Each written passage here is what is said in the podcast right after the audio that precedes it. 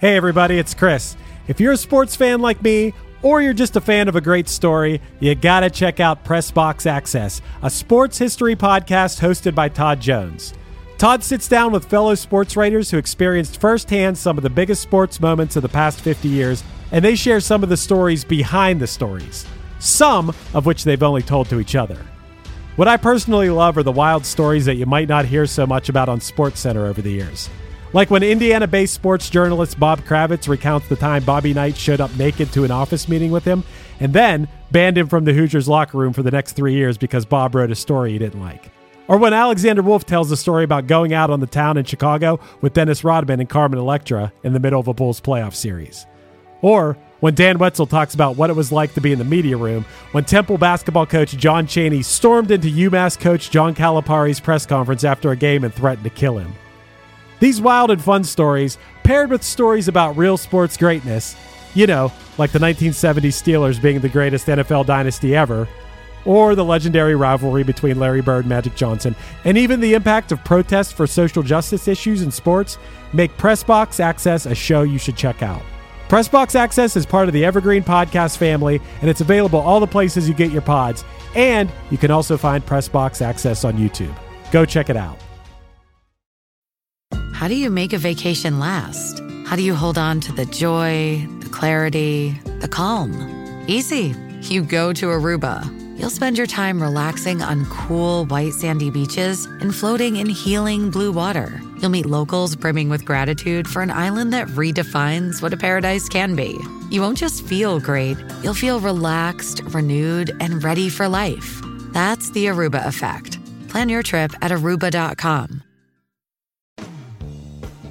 Hi, friends. The world got you down. Don't be sad. Listen to $2 Late Fee with Zach and Dustin. $2 Late Fee is the podcast that celebrates the best decade of entertainment, the 1980s. We pick a movie and soundtrack from our youth that we loved and see if it holds up today. We also interview your favorite celebrities from that era. All in the spirit of positivity and togetherness. Check us out at $2latefee.com.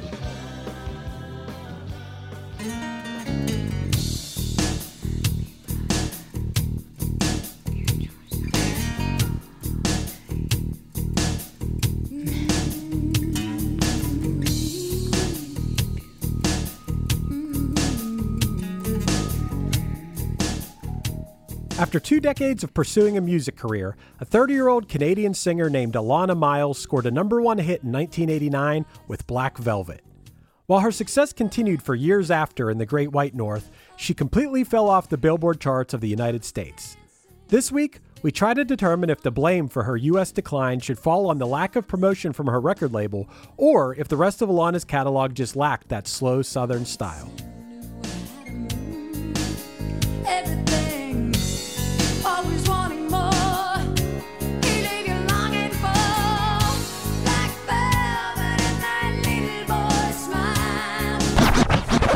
One hit is all you need to make the money guaranteed, and you can live off royalties forever. And it makes me wonder: is it just a wonder, or is it one hit thunder? All right, Matt, have you ever gone to karaoke night? yes and no. I there's a place that's maybe 25 minutes from where I live in Philadelphia. Uh, that's like a Japanese karaoke bar where you're like in your own private room. But I've never gone to like Really? a open bar karaoke where everybody's wow. uh, forced to listen to strangers sing. Never? No. Wow. I mean, I've I've un- been there once, one time like years ago. well, but I've unfortunately stumbled into nights where I'm like, oh god damn it, karaoke's going on. this sucks. But what I'll tell you about it is that there's always or most of the time, there is a group of people who follow whoever the karaoke DJ is around, like on his rounds, that go there to sing their very best, which yeah. I guess that's a little better than the drunk people going up there and just ruining it for everybody. but without fail, some middle aged woman will go up there and sing Black Velvet without Well, a doubt Chris- every time. Chris, I'm so glad that you brought this up because my origin story, my my love of this song. Uh, side note: This was one that was voted on by the patrons. This was one of my picks uh, against two of Chris's picks. So thank you. This was an overwhelming win. This was like eighty percent of the vote was on Black Velvet.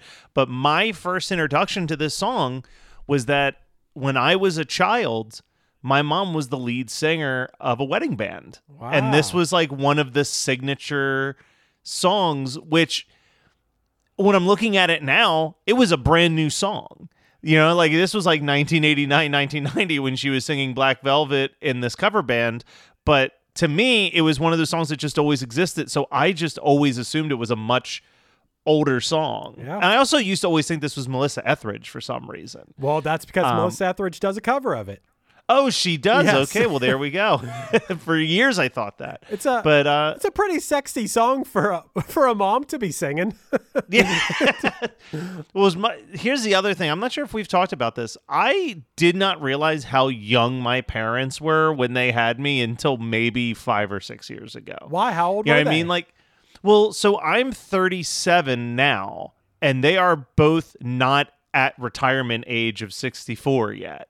So, like, my parents were in their 20s when they had me, Yeah. and I'm like, yeah, I guess in 20s that's that's prime singing Black Velvet in a cover band. Sure. age. well, to be honest, Alannah Myles wasn't even singing it till she was like 30.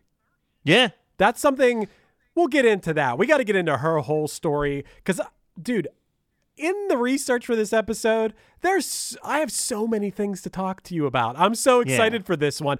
I've always been lukewarm on this song. This song always reminded me of like what dads in the late 80s would would like to listen to for some reason. It's like this sexy Canadian woman singing this like song of that sounds like a song of seduction or something. But Yeah. in actuality, I I never knew what this song was actually about either. yeah. which I was shocked Yeah. to read what this was about, and then looked at the lyrics, and I'm like. Oh, it's like when you know what it's about, it's actually super obvious. Yeah. in the song lyrics. never knew. But let's start from the very beginning. Alannah Well, Myles, born Before we even, Chris, before we even address Alannah Myles' story, I feel like this is one where in the first couple minutes we do have to acknowledge uh, definitely a United States one hit wonder Yes. to any Canadian listening audiences. We don't want to be Ardeen again.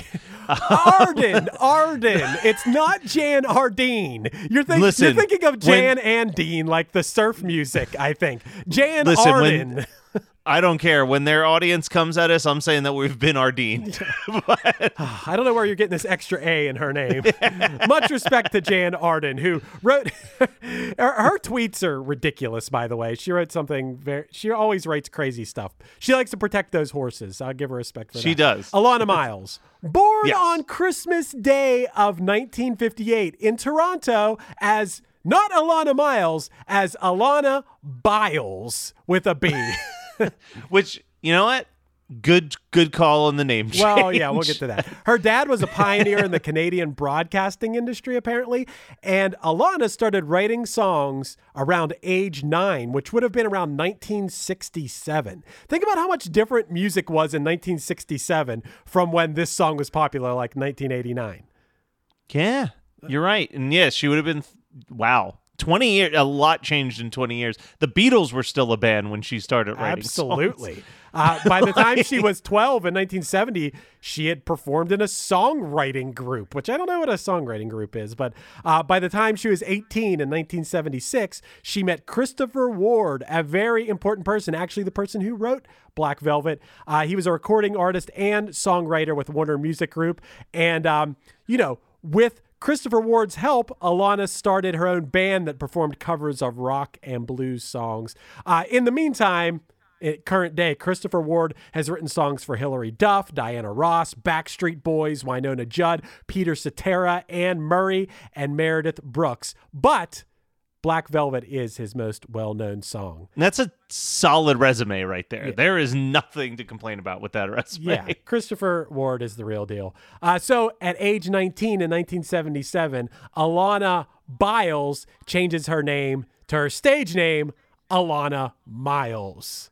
Why do you think that is? Yeah. You think that just rolls off the tongue a little better? I think Alannah Byles is too close to like bile. You know, like like when you think of like gross like Yeah.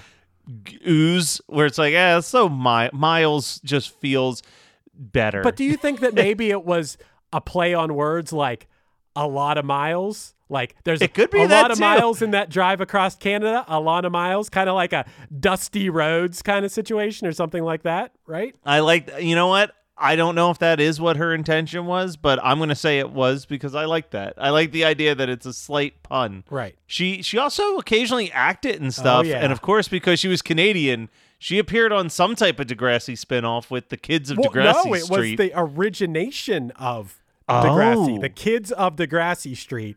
She appeared in 1984. At this point, she's 25 years old, and she's playing the role of a mom on the show.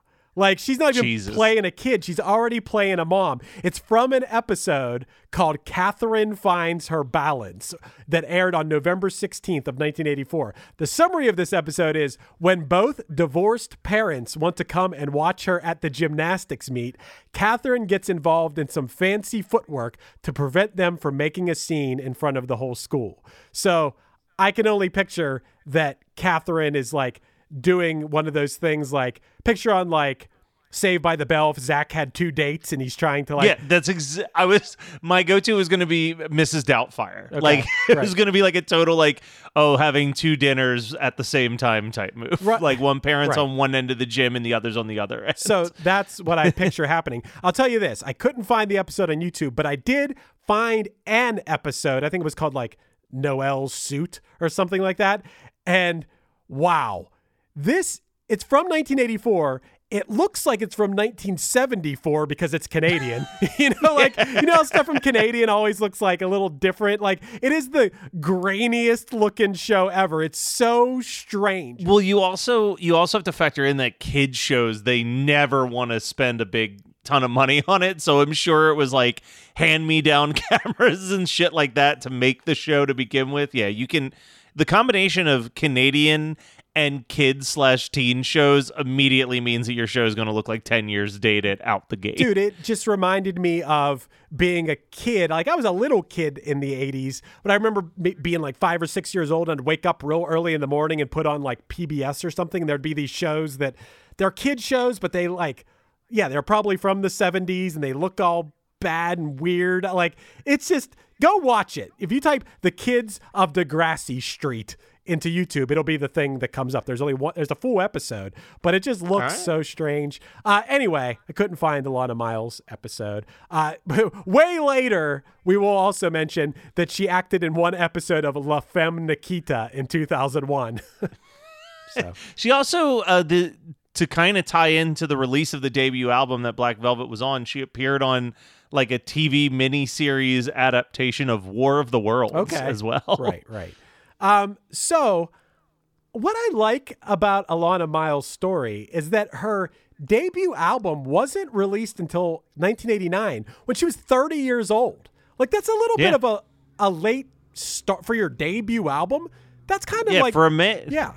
For a guy who cares about paying dues, this was 21 years of paying Yeah. dues before that debut album came out. Yeah. and dude, talk about paying dues. She released this self titled debut album on Atlantic and toured internationally for 18 months. And then, because of her hard work and her songs and, you know, her talent, uh, her album was awarded the Diamond Award for sales of over 1 million units. She's the only Canadian debut artist to attain that award. And the album has reported to have sold more than 6 million copies internationally. That is insane. Dude, the the amount of achievements that she has for um, what is essentially like what is a one hit wonder in the United States. Um, one of the other things is the the power of this song alone, the Black Velvet song, which was a number one hit. It was the most played song in both 1989 Yeah. and 1990, and in 2005 she received an ASCAP award for uh. Re- for receiving over 4 million radio airplays of that song. yeah. Um, and also won a Grammy yeah. in 1991 for Best Female Rock Performance, as well as three Junos, which are the Canadian Grammys. Yeah. Well, like, we're going to get into the Junos in this episode, Yeah. too. Like she she cleaned up on if you were if you were only going to have one hit Mm-hmm. and you had to base how well you hoped your one hit would be on any artist, a lot of miles is a good one to take a look at because for y- Grammy, mil, four million airplay award, like b- being the only Canadian debut artist to sell like to sell the most records on a debut record, like insane, Yeah. insane shit that you get to achieve. All in that after, like you said, twenty one years of like putting yourself out there in the music industry. Because even yeah, put the the nine year old thing aside she met the guy who wrote Black Velvet 12 years before this song was released when she was 18. Right. Like this is this is a, a a big example of the benefit of just like not giving up, staying in there, like putting in the work and and waiting for your moment to shine. Well, let's address the elephant in the room before Canada gets mad at us here. this album actually had four top 40 hits. It had a song Yeah. called Love Is, a song called Lover of Mine, a song called Still Got This Thing, and of course, Black Velvet. Black Velvet. Now- Love Is is the only one that even slightly made an appearance in the US charts. It was it was a low 30s appearance as the debut single with Black Velvet being the second single to get released that kind of skyrocketed her on the Billboard oh, charts. I want to talk about a couple things about the other songs before we dive into Black Velvet. Love Is is like a pretty rockin' song. And what I have to say is if you go check out Love Is on YouTube or whatever, stream it, the bass is so loud in it. I don't know how, why the bass is so loud in the mix. I love it. Of course, I love loud bass, but it's like unusually loud bass. One thing I noticed about that Lover of Mine is like a dramatic love ballad song. She's sitting in like tall weeds and then she's like walking on the beach in the video. It's didn't do much for me, but I got to tell you, still got this thing is a a rock song, okay? And, dude, do you know the stories about how I mean, this isn't how I discovered them, but a lot of people discovered the Misfits because Cliff Burton of Metallica famously like wore a Misfits t-shirt and people were like, "What's that?" It's like how Yeah. a lot of people discovered the Misfits back in the 80s. Yeah. Uh Early Metallica albums were mostly Misfits cover EPs. You know what I mean? Like it's they were Metallica loved Misfits, and yeah, it's the same thing with Kurt Cobain and Daniel Johnston. Okay. You know what I mean? Like Daniel Johnston's career is because Kurt Cobain wore a "Hi, how are you" T-shirt. well, what I want to note about if you go watch the Still Got This Thing music video, it's like a performance video. And the bassist in her band is wearing a Misfits shirt in the video. and I was thinking to myself how funny it would be if I, if that was my backstory of how I discovered the Misfits. I it was Alannah Myles still got this thing music video. Her bass play her long haired bass player was wearing a Misfits t shirt in the video. I was long long-haired shirtless bass player well shirted bass players love the misfits Yeah. that's just a, a fact Yeah. But I, I thought that was pretty entertaining. Okay, let's talk Black Velvet. before we even get into the lyrics of black velvet i want to talk about something that i thought was really kind of fucked up by atlantic records Oh, well, yeah. um just just last week we came at columbia records for their mishandling of primitive radio gods at atlantic records they took this song and gave it to a country artist named robin lee and had robin lee release an album two months later and the album was called Black Velvet as well with this cover. And I took the time to watch both music videos for Myles's video and Lee's video. Did you watch both videos? no, I didn't even know about this. You're, you're, you're Okay, informing me about they- it right now. They are basically shot for shot the same video, just with a different singer. And like they did nothing to change the instrumentation of this song except for maybe the occasional like slide guitar in the background. And I'm just sitting there like in their mind they're like, well, we'll pitch Myles as like the rock version and we'll pitch Lee as the country version so that we can get on like all these different charts. But like all things considered, Myles' version would have been perfectly acceptable as like a late 80s, early 90s country song. You know what I mean? Like you could have put this on country radio and had her dominating all these charts. Now, obviously, Robin Lee not exactly a household name that blew up because of this type of exposure, but still kind of fucked up from Atlanta Records to like on the on the heels of this girl's big success already have a cover version for a different format getting released through your label. Oh, well, dude, that's not even what I thought you were going to talk about. Alannah Myles never received a royalty check for this song until April of 2008. Fuck that record label, dude. Dude. Record labels are garbage. Dude, she signed the record deal to Atlantic when she was young. She ended up paying $7 million of expenditures for her first three albums, all deducted out of her take. What she said is she should have been dining out on the success of the song, but instead she was living in poverty at times struggling to pay her rent while this Yeah, song was a giant up. hit.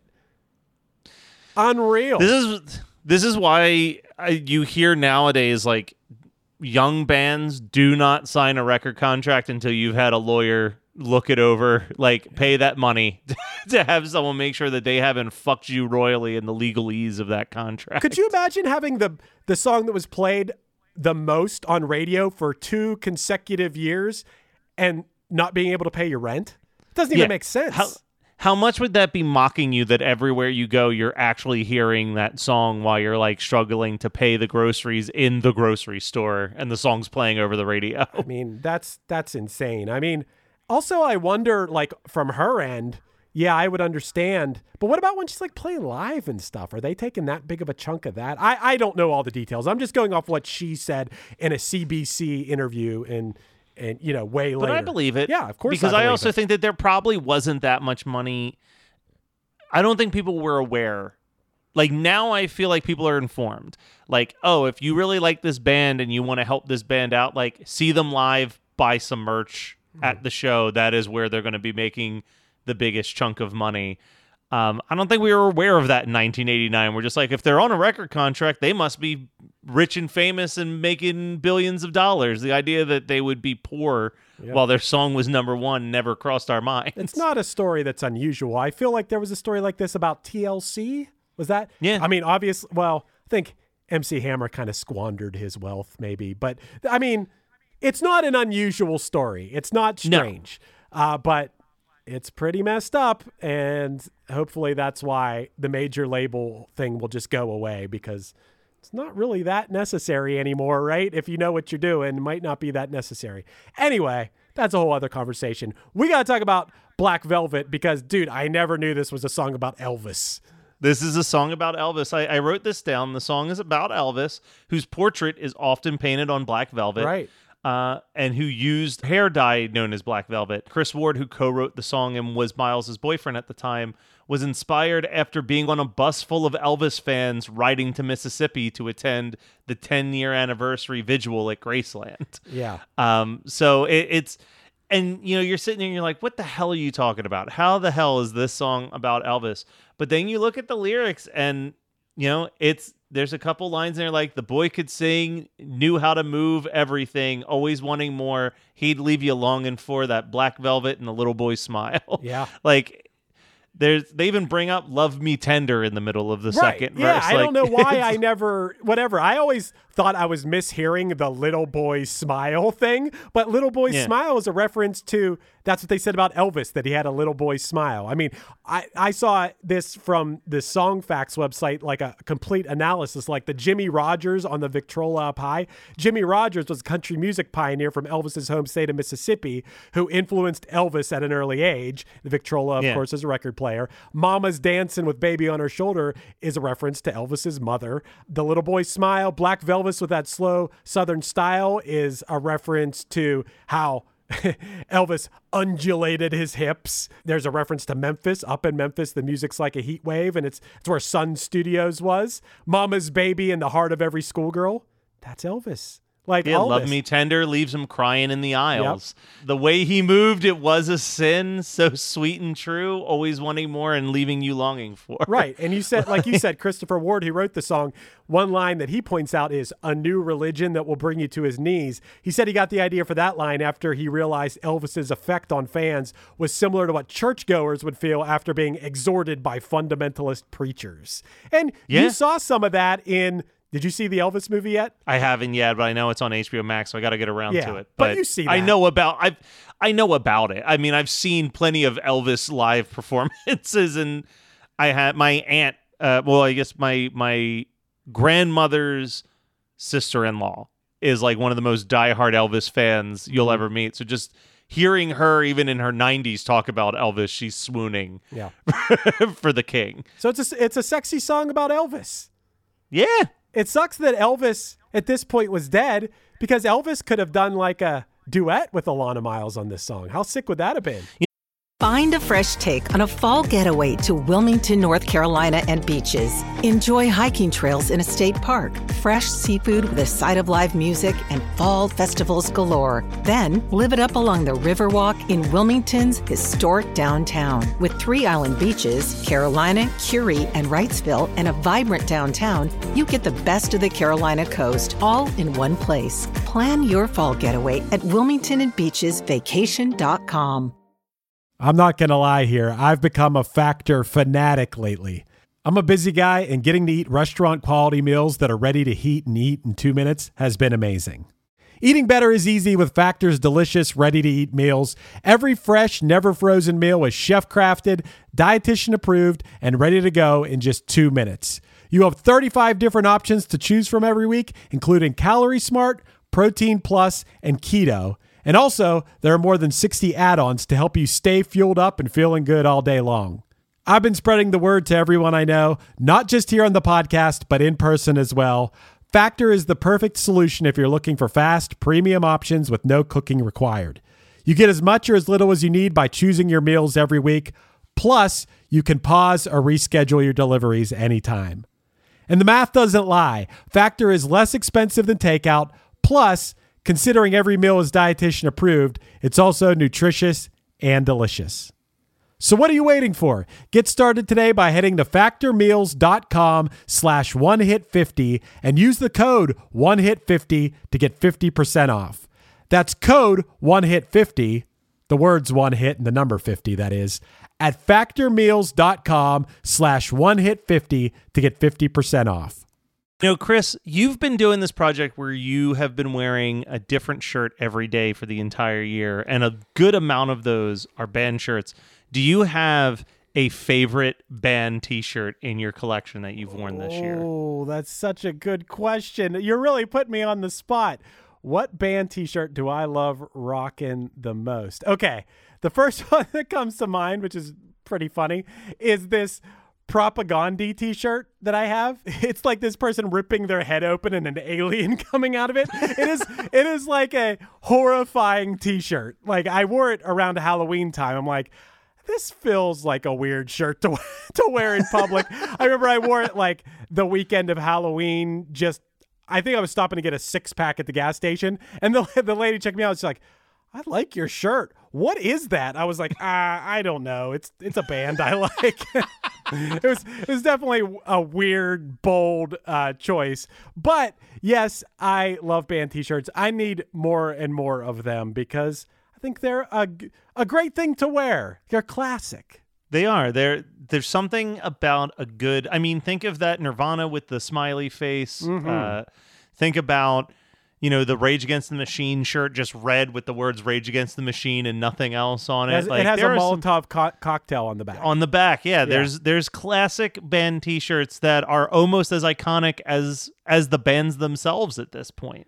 Yeah, for sure. And that's why I'm glad that rockabilia.com is the sponsor of our podcast, Matt. Rockabilia.com has over 500,000 items. And we're not just talking about, I know we've been talking about t shirts a lot here, but they have everything. I mean, there's action figures, there's hoodies, there's ashtrays, belt buckles, coffee mugs. I mean, anything you could imagine that is a band or artist related piece of merchandise they have over 500,000 items on the website it's an awesome website and if you go there rockabilia.com and use the discount code thunder at checkout you're going to get 15% off your order the other thing, the Elvis connection doesn't stop because I, we're going to jump back into her career for a second, but she put out two more albums with Atlanta. atlanta.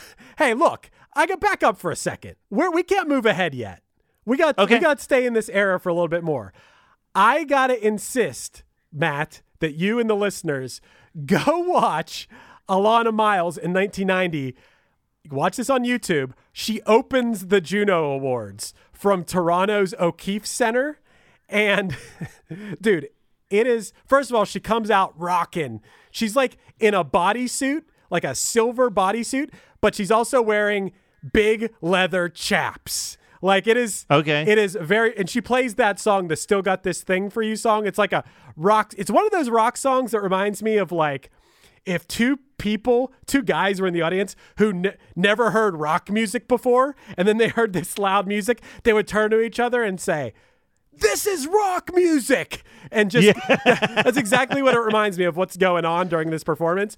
But then once they get to like the bridge of the song like the instrumental bridge the announcer comes on over the performance. The performance continues.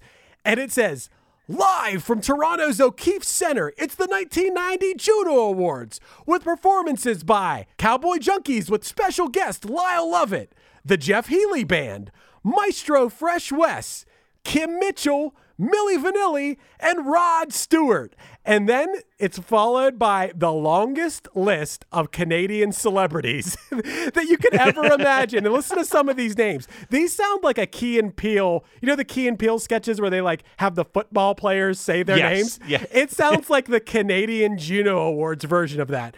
It included names such as Candy Panella, Ofra Harnoy, Sass Jordan, Murray McLauchlan, Fergus Hambleton, Jane Siberry, and Colm Wilkinson. And I was like, this Yo, is incredible. no lie, I love Sash Jordan. Like, Sass like, Jordan, have- you a big Sass Jordan guy. I have a couple Sash Jordan albums. Sash Jordan is like, you know what Sash Jordan sounds like?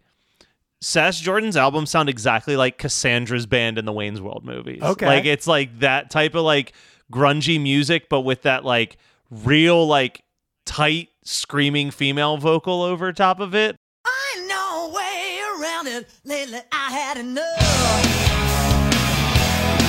I had all I can take, and I guess I can take it that road. Her album Rats fucking rules. Wow. like it is a great record. I gave it when you dropped Sash Jordan. Sash Jordan was not that famous in 1989. but still, Sash Jordan was apparently a Canadian celebrity in 1990. Also, Tom Cochrane was one of the people in that big long list. There were some. oh boy, Yeah. the Red Rider himself. Yes, absolutely. uh, I, I looked up who some of these people are. Ofra Harnoy is an Israeli Canadian cellist, and uh, Fergus Hambleton sounds like the most made up name ever. Is a jazz and reggae songwriter from Toronto. So that's All so these people are real. Uh, so.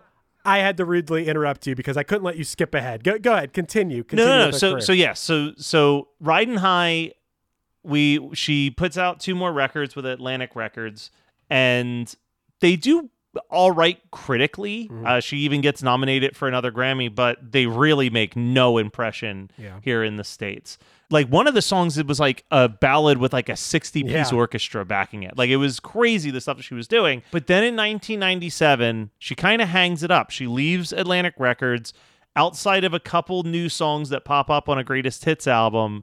She doesn't really put out anything until 2007 when she puts out the Elvis tribute EP. Wow. Which features a new version of Black Velvet and some Elvis cover songs. And that was her slow rolling her return album in 2008, simply titled Black Velvet. um, yeah, okay. She's kind of doing this is a little Tommy Tutone ish, but just a little bit. okay. Well, you know, she never made any money off the freaking song. So if that's what she had to do, man, that's what she had to do. She Like, probably I- pulled a T Swift move and re-recorded the song to have the new royalties. She she may have. One thing I wanted to note, Matt, in 1997, she somehow terminated that eight eight record contract with Atlantic. And she signed to her manager's label, her manager who helped her get it out of that contract. But she released the album Arrival in 1997, and that had a top 40 hit on it called Bad for You, the number four, Bad for You. But that song was written by her, Desmond Child, and Eric Bazilian of the Hooters. oh damn! Yeah. and uh, unfortunately, I listened to the song. It's not very good. Sorry. I mean, go Sorry. go listen to it. Make your own judgment. That's dude. I gotta I gotta say this. I love everything about Alannah Myles except for her music. Every Yeah. her music. I mean, I, Black Velvet's cool, but I was hoping there would be another song I liked. it's got that cool little blues rock. Like, I think you and I have talked about jazz before, and I think I've talked about this with Matt Milligan on Weird Algorithm that, like, I have this mixed feeling of blues, especially like white person blues is real kind of lame at times. But I can't deny that, like, the 80s and 90s had these blues inspired rock songs like Black Velvet. I think of like Bonnie Raitt's Something to Talk About. Like, there were some good ass songs that were using like a blues background to create a, a really cool radio pop song. But I think Black Velvet might be the best of all of them for really having like this has that Elvis blues and country rock and roll inspired sound for it. And then like you said, she's got some like real rockin' songs. So it does feel like it was also stylistically this choice of if we're going to write a song about Elvis, it should feel a little bit like an Elvis song in its instrumentation, mm-hmm. which is, I mean, my nostalgia for just like knowing the song from my mom singing it is also pretty strong here. But like, I've always really liked this song, even before I knew who actually sang it. Like, Yeah, you know, if I liked blues even a little bit, Yeah. I would probably like this song even more. And as a guy who isn't a blues guy, I still think this song is okay. I think my opinion of it may have been a little bit, you know, whatever, skewed by the karaoke thing. How is a kid in the eight? I, I just don't. I just didn't have a personal connection with this song too much. But I can admit it's a pretty good song. It definitely has lasted. It definitely has stood the test of time. Like this is still a song that people love. Like it, it hasn't gone away all these years later. It's definitely, it's definitely pretty rocking. Let me ask you a question. This is a question that we asked a few times before. We haven't done this segment in many, many months.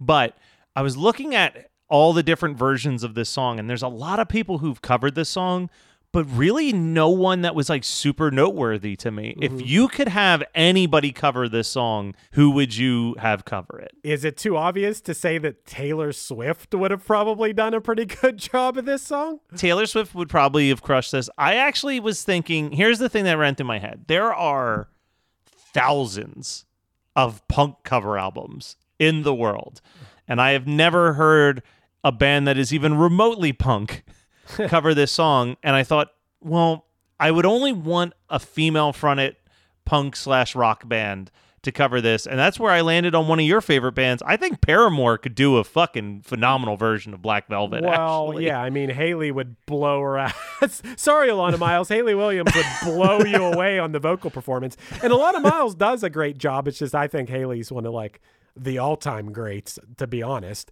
Dude, have you seen Alannah Myles perform this song in recent years? I didn't. I was looking for live videos and I didn't find nearly enough that I that I wanted to. I kept clicking videos that I thought were live performances and they were just different versions of the music video people had uploaded. Well, here's what I'll tell you. I watched a performance of this from a TV appearance. I don't know what it was on. I don't know if it was a Canadian show or what, but in 2015. And now when she does this song, it's a different arrangement. It's like more of like an electronic kind of like take away the blues and replace it with funk. It's like and a slightly more funky electronic version of it, still about the same tempo, but I think I like it more. I think it's like a cooler take on it, like a more modern take on it. And she's not when you watch her old performances, she's like running all over the stage. She's real crazy. Now she kind of like sits down or stays in place. I read that was because she had a back injury at some point. But she still sounds great and she has like a really cool Cruella De Vil type hair now. She has like the the white streak in her black curly hair and I think it looks really cool. Like if I was a woman and I had hair, that would probably be the hair I wanted. I think that she, was the route you would take. yeah, I think she looks pretty awesome. She sounds great and I think the version she does of the song now it actually makes me like the song more. nice. Yeah. Oh, Matt, there's one thing I want to mention. I tried to go to Alannah Myles' website, which it doesn't exist. It's like you go to it and it's just like a blank white page. But I went to her Facebook page and in one of her most recent posts, like maybe 10 posts ago, she posted a newspaper article from the Toronto Star in September of 1991. And the article was all about their poll for the sexiest man and the sexiest woman like, like Canada's sexiest man alive and Canada's sexiest woman alive for the year. And because she posted it because she won the sexiest woman of 1991 in Canada. Michael J. Fox won Sexiest Man, Canada's Sexiest Man of 1991. And I just thought it was so funny who they each beat out. Who they beat? So Michael J. Fox won over Wayne Gretzky and Bryan Adams. and and Alannah Myles beat out Anne Murray, who Anne Murray, I'm like, isn't she, I just always think of her as like this older woman. I don't know. Maybe she was younger then. I mean, obviously she was. Yeah. Celine Dion and this is the funniest, Shannon Tweed. And Wow. yeah, I didn't know Shannon Tweed was Canadian, but I will tell you, I definitely think Shannon Tweed was like one of the first naked women I ever saw. She was in, she was in every like softcore porn thing on Cinemax, like every single one of them. So good job by Alannah Myles being Yeah, uh, that's a that's a huge achievement right there. Canada's sexiest woman 1991. It's always good to hear. All right, well, I think it's time for the big question though, Chris. Yeah, Thunder Blunder here with Elena Miles. Alannah Myles. It's embarrassing. It's embarrassing to be my mouth. You're getting everybody drunk with Matt DiStefano's game every week. Elena Miles on Atlanta Records. you know, respect the hustle. Respect the slightly later than the norm rise. You know, this wasn't like she was 17 years old with this song. She was a woman. She was a 30 year old woman. And this is a very womanly song. You know, this is like a. th- this sounds like a woman in her 30s singing this song. This like, sounds like a woman who's seen some shit. You know, Yeah. That- and you you feel that in the delivery, you feel that in the performance of this song, and I think that's what appeals to all the. I mean, it seems like a song that middle aged women love, you know, and Yeah. and men, but it really appeals to. I mean, go to this karaoke; it's always a middle aged woman singing this and like really feeling it. But oh, dude, I mean and I respect her like battling and finally getting paid for this song. And she really puts her all into her performances when I see them. And I just wish I liked another song. Dude, I dove in and the ballads are so like fluff. And then the rockin' songs are like how I explained them, like, this is rock music. Like it Yeah. seems like songs that would be written by a fictional band in a movie or something, like where it's like, it just, you know what? I'm gonna push past that and say that this song has stood the test of time. She's kind of reinvented a new version of it. Go check it out on YouTube. That it it was a performance from 2015 or so that I saw. I'm on the fence, but I'm going to say Thunder. Uh, I, I really learned to like her as a person and, and like her story and liked her perseverance, and that kind of outweighs the fact that I don't really like everything else I heard in her catalog. And that that could just be a taste thing on my part. No, I think I'm going to 100% agree with you. Like, I'm going to give her Thunder because I love this song. It's a very special song to me.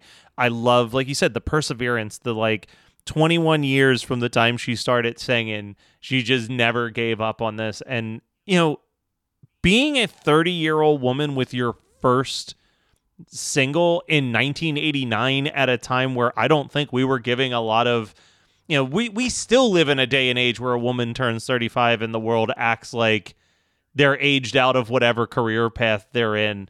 So like there's a lot of impressive stuff that she was able to pull off. And I didn't dislike the other songs as much as you did. I mean, I also didn't find anything that I loved as much as Black Velvet, but I just can't I can't with good conscience throw a blunder on someone who created su- like who is part of such a giant iconic nostalgic song in my life. Yeah, I mean, this song lives on. People love this song. I might like this song. You know, I'm lukewarm. It's not like I ever said like, "Oh, I oh I hate Black Velvet" or something. I was always kind of like, ah, you know, A- And I think that could just be my aversion to blues. Like it's not something I've ever connected with really. So yeah, Thunder Man.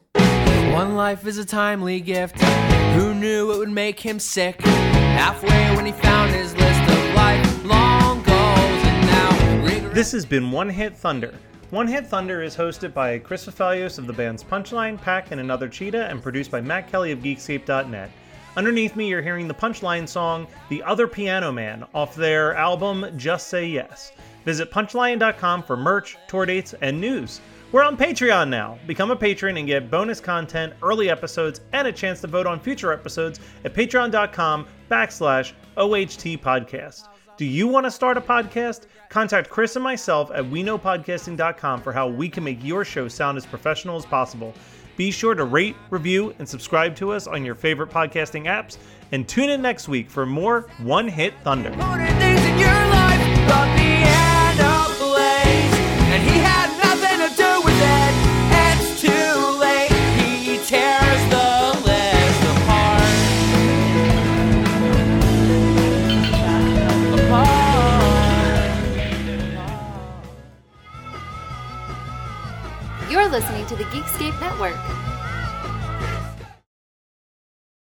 Hello, it is Ryan, and we could all use an extra bright spot in our day, couldn't we? Just to make up for things like sitting in traffic, doing the dishes, counting your steps, you know, all the mundane stuff. That is why I'm such a big fan of Chumba Casino. Chumba Casino has all your favorite social casino style games that you can play for free anytime, anywhere with daily bonuses. That should brighten your day a little.